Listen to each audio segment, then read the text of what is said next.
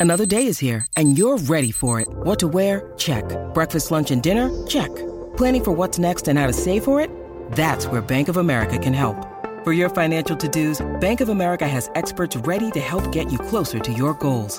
Get started at one of our local financial centers or 24-7 in our mobile banking app. Find a location near you at bankofamerica.com slash talk to us. What would you like the power to do? Mobile banking requires downloading the app and is only available for select devices. Message and data rates may apply. Bank of America and a member FDIC. When you need mealtime inspiration, it's worth shopping Kroger, where you'll find over 30,000 mouthwatering choices that excite your inner foodie. And no matter what tasty choice you make, you'll enjoy our everyday low prices, plus extra ways to save, like digital coupons worth over $600 each week. You can also save up to $1 off per gallon at the pump with fuel points. More savings and more inspiring flavors make shopping Kroger worth it every time. Kroger, fresh for everyone. Fuel restrictions apply. 92% of households that start the year with Peloton are still active a year later. 92% because of a bike? Not just bikes. We also make treadmills and rowers. Oh, let me guess, for elite athletes only, right? Nope. It doesn't matter if you're an avid exerciser or new to working out. Peloton can help you achieve your fitness goals. 92% stick with it. So can you. Try Peloton bikes, tread, or row risk-free with a 30-day home trial. New members only. Not available in remote locations. See additional terms at onepeloton.com slash home dash trial. With one of the best savings rates in America, banking with Capital One is the easiest decision in the history of decisions. Even easier than choosing Slash to be in your band. Next up for lead guitar. You're in. Cool. yep, even easier than that. And with no fees or minimums on checking and savings accounts, is it even a decision? That's banking reimagined. What's in your wallet? Terms apply. See CapitalOne.com slash bank for details. Capital One and a member FDIC. Okay, so welcome to the Goldmine Podcast again. This is Pat Prince, editor. And the Goldmine Podcast is a member of the Pantheon Podcast Group. And we have, I'm proud to present Lee Zimmerman, a longtime contributor to Goldmine Magazine. And Lee has a book out called American Americana Music Voices, Visionaries, and Pioneers of an Honest Sound. Um, this came out during the pandemic, right, Lee, last year? Yeah, shortly before the pandemic, actually. Yeah, yeah. Now that you know the musical genre Americana can can prove difficult to define, but it's uh, it's used commonly today. Uh, as an author, what might now be the definitive uh, book on Americana. Thank uh, you. How would you define it? Well, the, the purpose of the book itself was to define it because it seems to me Oh, that uh, although Americana is, has come into um, uh, wide use in recent years, maybe, you know, maybe in the last decade or two, but in my uh, experience, Americana as a format existed. Um, well, you could even go back to the 50s. I mean, you could look at people like the Everly Brothers or Buddy Holly or um, Elvis Presley. And given their combination of country music and music of the heartland and the new emerging rock and roll at that time, that really could be considered Americana. But but more to the point, what I was thinking, and I do mention that in the book, but what I was really thinking about were bands like the band and the Flying Burrito Brothers and Poco and the Byrds, who really established that template by creating a crossover from country music to rock and roll. And it was so seamless. So to me, and, and what I wanted to put across in this book was that the late 60s and early 70s were really the starting point of Americana as we know it today. Right. Was the phrase used though? Back No, then? and that's the thing that you know, Americana was more of a cultural thing. You know, Americana being like, I don't know, Mark Twain and a 1956 Chevy or something like that. But as far as defining the music, it really came into its own in the last uh, couple of decades. So back then it was country rock, country rock, then roots rock, you know, or alternative country. But Americana came later. So the term really was used like in the last decade. So, Yeah, more or less, maybe a little before that. Um, but you know, it's grown in prominence and it's become a catchphrase and almost and almost a cliche because well, that's the another dilemma because you say, what is Americana? And it's more than this country rock crossover. Americana can be the umbrella for blues and R&B and soul music as well. You know, right. All roots, uh, America, American Yeah. music. rootsy. Now, you have a history in the music business. You worked promotions for ABC, Capitol Yes. worked for CBS TV. Um, Yes. What? How were they describing this kind of music? Were they just calling it country rock? Were Pretty they, much, pretty much. I'm trying to think back now. With when I was with uh, the late great ABC Records, which, by the way, even mentioning them kind of age references me because I think ABC's not been around for four decades. Um, but we had bands like um, the Amazing Rhythm Aces, and we had the later incarnation of Poco after they left Epic Records. So at ABC, and we had Tom Petty, you know, who could be considered Americana in his own way. So we had some early incarnation of that music, but it was never, ever referred to as Americana. It was country rock um, or just standalone music of some sort, you know? right? And Yeah, and then at Capitol, I'm trying to think who we had at Capitol. I mean, we had Bob Seger and Steve Miller, not really strictly within the template, but none of it, none of it back in the day was called Americana. But you know, Seger and Miller could definitely be. They have a lot of rootsy. Yeah. They're, they're sort of like a roots rock band, you know, themselves. Oh yeah. Silver Bob Seger, a Heartland rocker. Yeah. Heartland. Yeah. Yeah. But I'm glad you brought up Poco because um, Poco, I kind of feel this way. Don't you think Poco doesn't get enough credit uh, for what Not at do? all. Not at all. I mean, are they in the Rock and Roll Hall of Fame or the Flying Burrito Brothers or uh, Nitty Gritty Dirt Band? In the, in the, and none of those bands made the Rock and Roll Hall of Fame. And yet they were so transformative in terms of um, bringing this uh, country element into it, as were the Byrds, you know. And and the interesting thing is, before these bands came along, people that liked country music and people, you know, that were rock and rollers were so so divergent culturally and socially. Oh, and vinegar, right? Yeah, I mean, you know, when the Byrds first played uh, the Grand Ole Opry, it, it was like they were aliens from outer space because, uh, you know, not to say country people were, you know, the redneck, but they were, you know, very instilled in their own roots. So these long hair, you know, rock and roll types were totally alien to them. And the fact that these bands that we just mentioned, like Poco, um, were able to bring these two divergent cultures together, that in itself was remarkable. And successfully. And it's too bad about the Rock Hall because Paul Cotton and Rusty Young recently know. passed away. I know, And, within uh, months of each other. They were both godfathers of the movement. You even mentioned them. Um, Yeah. And uh, Richie Furay always mentions them in his interviews that he thinks that Poco should have gotten a lot more credit for bringing country and rock. Yeah. together. Yeah. And, uh, you know, not enough people know of Poco now. Um, they know of the Byrds, right?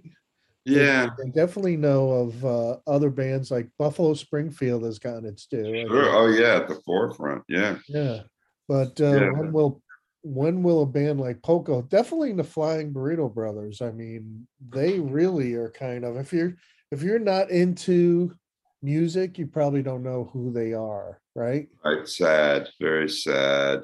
Um, For those who aren't familiar, obviously the Flying Burrito Brothers were, in a sense, an offshoot of the Byrds. because they were formed by Chris Hillman and Gram Parsons, who had been in the Latter Day Byrds, and uh, Michael Clarke, who was the drummer for the Byrds. So those three guys, um, you know, uh, spun off of the Byrds and created the Flying Burrito Brothers. And Gene Clark uh, of the Byrds actually contributed two songs and sang on two songs on their third self-titled album. I mean, the Birds really went. Well, I don't know if it was a huge transformation, but it went from rock and roll with country influence to more Yeah. like the other way around, right? yeah, and folk rock. I mean, they're credited. The Byrds were credited as uh, forebears of uh, of folk rock. You know, with Turn Turn Turn, Mr. Tambourine Man. So it wasn't a big, big leap really to go that country route, but. Um, their album "Sweetheart of the Rodeo" and the Flying Burrito Brothers. The "Sweetheart of the Rodeo," I think, as much or more than any other album in the entire lexicon of of rock and roll was the album that definitively said now we're doing americana or country rock or whatever you want to call it but that was the significant milestone sweetheart of the rodeo you know Now, a lot of people, especially Rolling Stones fans, right?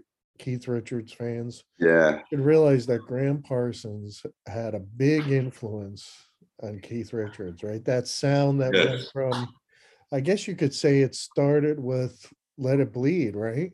That- yeah with the song dead flowers dead Yeah. flowers yeah.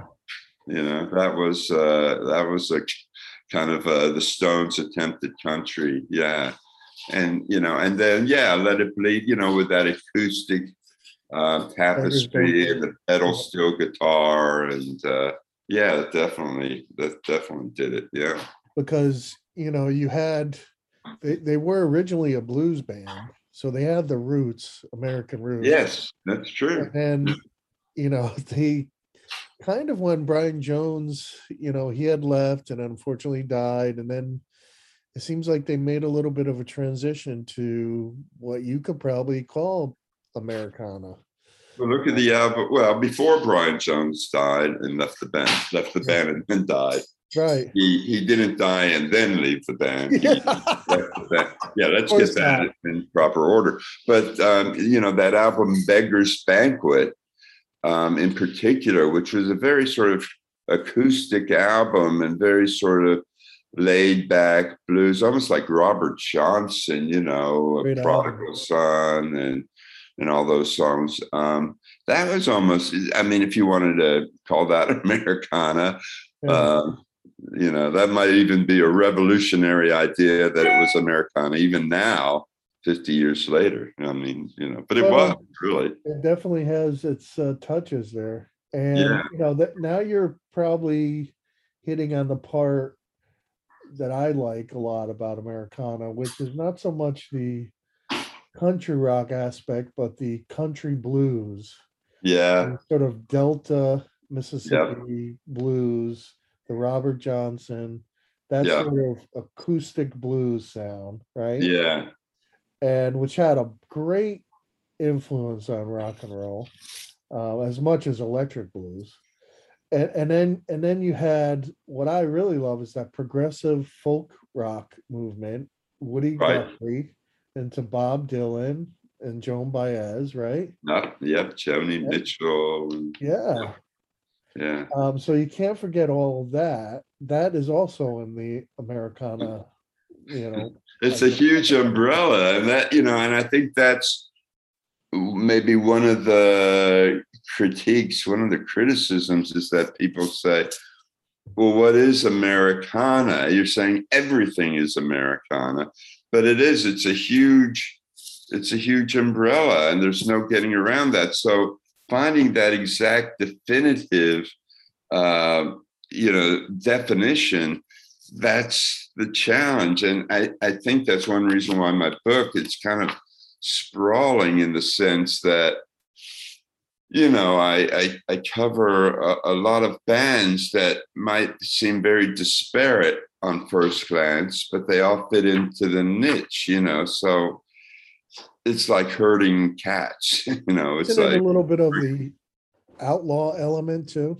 yeah, exactly. You know, you you um, you know, you think of Waylon and Willie, and you think of Kris Kristofferson, and while some people say, "Oh, but they're just country," no, I mean, again, they brought another element into it, this sort of rebellious and defiant attitude. Hey, Um, and I think that's part of Americana today, in a way. You know, if you look at bands like Dawes or Jason Isbell, uh, they retain that now. I mean, I think of uh, Johnny Cash when I. Yeah, obviously, I should have mentioned that, shouldn't I? that- Yeah, That's the first the Outlaws. Yeah, person I kind of think of. You know, Americana has its stylings, you know, it's influenced a lot of English bands. We talked Yeah. about blues, right? oh well, yeah. Well, you- blues. One of your favorite bands, the Strawbs, right? I mean, yeah, they're yeah. I know. I never considered them Americana, but right, but it influenced Americana influenced the them. early albums, yeah, very, very, very acoustic. You know, Yeah, but you know i mean we have to credit the british especially for recognizing and appreciating american blues because were it not for bands like um, you know savoy brown or, or the stones or uh, ten years after even. uh, john mayall fleetwood mac Yeah, yeah, they were essentially Definitely. taking elmore james and yeah. you know these and and robert johnson they were taking those songs literally and putting their own spin on it you know electrifying it or adding that english attitude and uh and that's when americans said wait a minute this is great stuff oh wait it came from us and it brought back an appreciation of the original masters yeah it's it's amazing that it took the English to make it cool, right? But look at look at what happened with Jimi Hendrix. Jimi Hendrix was a sideman in the Yeah. States for Little Richard. And then he went to England, he became a sensation, and then he came back and he was like the conquering hero. But he was American who was first appreciated in in England, you know. Um, it does happen that way. I mean, how long did it take to compile this book? It, didn't it take a few years? Oh, let's see, about half an hour.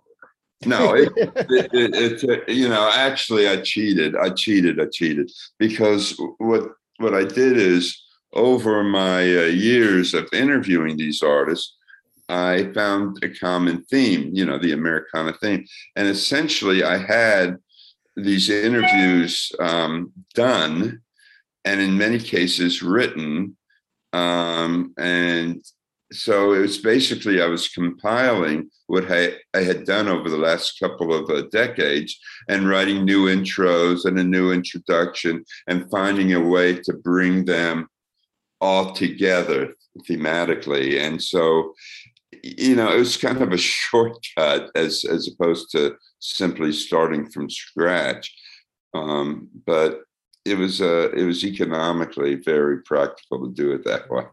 I knew the answer, but I wanted to, you know. you No, it's okay, Pat Prince, because the, the, the, the, the real the real source here, the real reason for doing it that way is because I proudly write for Goldmine, and I couldn't have anything distract me from my main mission. yes, I'm writing a book. I'm writing a book, but I have to keep my contributions uh, to Goldmine and continue to be diligent and and meet deadlines that that Pat Prince has set for me. Well, And so the book took secondary secondary notion. Yeah. well, readers know how much you write for the magazine. Uh, you're in every issue. um, Thank you, Pat Prince. dec- decades, right? I mean, it's you've been writing for a long Yes, time. since since the late forties, actually. uh, I go back And, way um, beyond. I was I mean, I started in uh, 2010 as editor. Um, Has it been that long? Wow. You're all grown up, Pat Prince. All yeah, grown up. and um, you also, so I, I knew that you had this Americana idea in, in your head, and you were compiling it, and there was really no one who really spoke out for it. So, you know, you definitely. That's why I said the definitive book on it. because no one really has written about it, um, even though it's commonly used phrase now. And someone needs to kind of define it. And so I, I definitely recommend to readers and now listeners um, to pick it up. And you can pick it up in the uh, Goldmine shop now. Um, I hear that it is in there, and you, you should pick it up. Um, go to go go to shop.goldminemag.com and you can and you can get it. Yeah. What, what are you working on next? Well, well, thank you for asking. Um, I'm actually working on a book that um, traces the career of a producer slash engineer named Jim Gaines, G A I N E S. Um, at first glance, most people would say, Who? But Jim Gaines has been an essential part of, well, again, I guess uh, Americana. He started working at Stax Studios with people like um, uh, Booker T and the MGs and Otis Redding and Steve Cropper, and eventually spawned a career that's included Steve Miller, Santana, Huey Lewis and the News, a number of blues artists. Um, and ju- he had some amazing stories, amazing anecdotes. And so we've kind of put together his the story of his career, not necessarily his life story, but the story of of an amazing career that again helped shape the course of uh, popular music. If you look on album credits by um, by Steve Miller and and Huey Lewis and Santana, um, you'll see his name. He was an engine. He is. He's still working. He's an engineer and producer and uh, quite prolific. Amazing. Yeah, So- Stax should get an. Uh, that's another uh, brand name in music that should get more recognition. Yeah, Yeah, yeah, music. Memphis. Memphis. I mean, it's it's incredible. You know, all these well springs of of modern music, and people don't really connect the dots too much. But they know they need to know the roots. They need to know the roots, and they'll be amazed. You know, they listen to somebody now like you know James Isbell or somebody like that, and then they go back and they listen to. Uh, you know, even like somebody like Otis Redding, perhaps. And wow, you know, it's the the the lines of succession become very obvious, you know. You really like James Isbell. Uh, I noticed a lot of people. who Yeah, I know, but that's uh, just because we're doing this in the morning and my brain isn't functioning to pick out other examples yet. Drive No, by. seriously, a lot of people who Yeah. use the word Americana or outlaw country or any of that sort of uh, you know theme like him. Well, you know, I I guess there's reason why I use him as an example because the first time I saw him, I said, this guy, he is like a combination of Bruce Springsteen and Johnny Cash and, um, you know, Bob Dylan because he has that anthemic um, quality to him. You know, you kind of light your, well, you don't light matches anymore concerts. You get your cell phones and you're feeling this communal rush. And he has that striking urgency and, and that, you know, anthemic quality that uh, I think is quite amazing, you know. And so, yeah, I use Jason's name a lot. Jason, if you're if you're listening, Give us an interview. yeah, give us an interview and the checks in the mail, maybe, hopefully. I don't know. He just sold you a few more albums. Yeah, But when I yeah. think of my favorite, okay, I'm going to be my favorite Americana, who I Uh-huh. considered Americana, my favorite artist, um, the Cowboy Junkies. Oh the yeah, yeah. No, again though, they go back to what? I mean, like they go back a couple of decades. You know, Yeah, very what a great back. band. Very laid back, aren't they? Country infused, Yeah, kind of outlaw. Um, Mellow. that trailer rock sound. they're very mellow. yeah, very mellow. Have that sort of folk. uh, Yeah, they're blending it all. Yeah, it all. I like it uh, a Yeah. lot. Liked them from decades. Yeah. Yeah, but you know, again, that's another band that doesn't seem to get enough uh, attention. I don't think the couple. I mean, and and with this new surge of these new Americana bands, it's almost like they've been put on the back burner or shoved to the side. You know, they're not nudged back into the forefront, so to speak. They were like them and Wilco, and they Wilco, forerunners of this sort of alternative rock Americana movement. Um, yes, Wilco and Son Volt. I mean, they Yeah. need to be mentioned because they were they originated a style that they called no depression.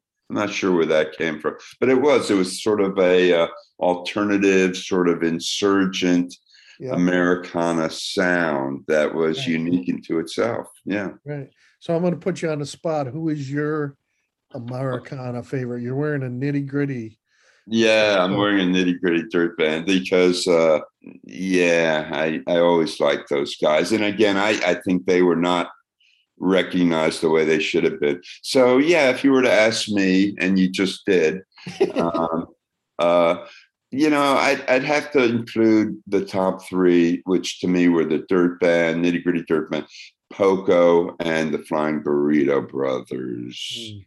and and so I get uh, you know, and, and of course the Byrds, but the Byrds were a little come lately because they were folk rockers. So yeah, nitty gritty dirt band, Poco, and the Flying Burrito Brothers, not necessarily in that order. Okay, so a You know, we haven't even mentioned the Eagles, which laid the Right. commercial template for American. Richie Americana. Fury is, says we've uh, he's Poco contributed a lot to.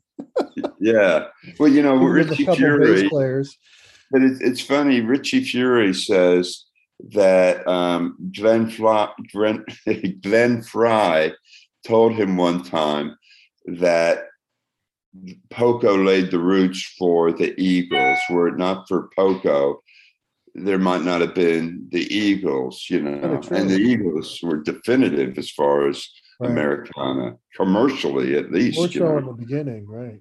Yeah, yeah, Um, so, definitely. okay, so a listener new to Americana, right, wants to get into Americana.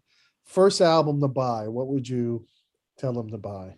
an album by a band that we've really not even mentioned, and maybe that is the band. Uh, pick up the self-titled album called "The Band," the Brown album, Right. you know, or music from Big Pink. Either one of those, I think, would be your launching point. Although, when you talk about band, you could also talk about Bob Dylan, Nashville Skyline. so we keep, you know, but I, I think the band um, have all the elements that laid back, rural, um, working man sound. Oh, we didn't mention the Grateful Dead either. Working Man's Dead. but no, I, I would I would stick with the band, um, the self-titled album by uh, the band, or music from Big Pink as the as your best stepping stone to go some a little bit further. I think that's a good uh that's a good uh, entry point right there.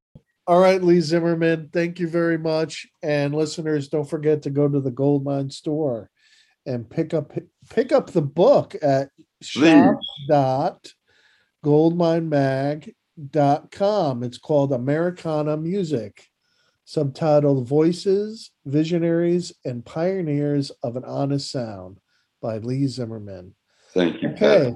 And everyone pick up, don't forget to pick up Goldmine at book uh you go to Books a Million or Barnes and Noble and pick up the latest issue and go to goldminemag.com for extra content. All right, Lee, we'll talk to you soon. Thank you, Thank Pat you. Prince, the best editor ever. Thank you for that plug. You're the best writer ever. Uh, Goldmine. nice. I'll throw them back at you. All right, man. I'll talk to you soon. All right, thanks, Pat. 92% of households that start the year with Peloton are still active a year later. 92% because of a bike? not just bikes. We also make treadmills and rowers. Oh, let me guess, for elite athletes only, right? Nope.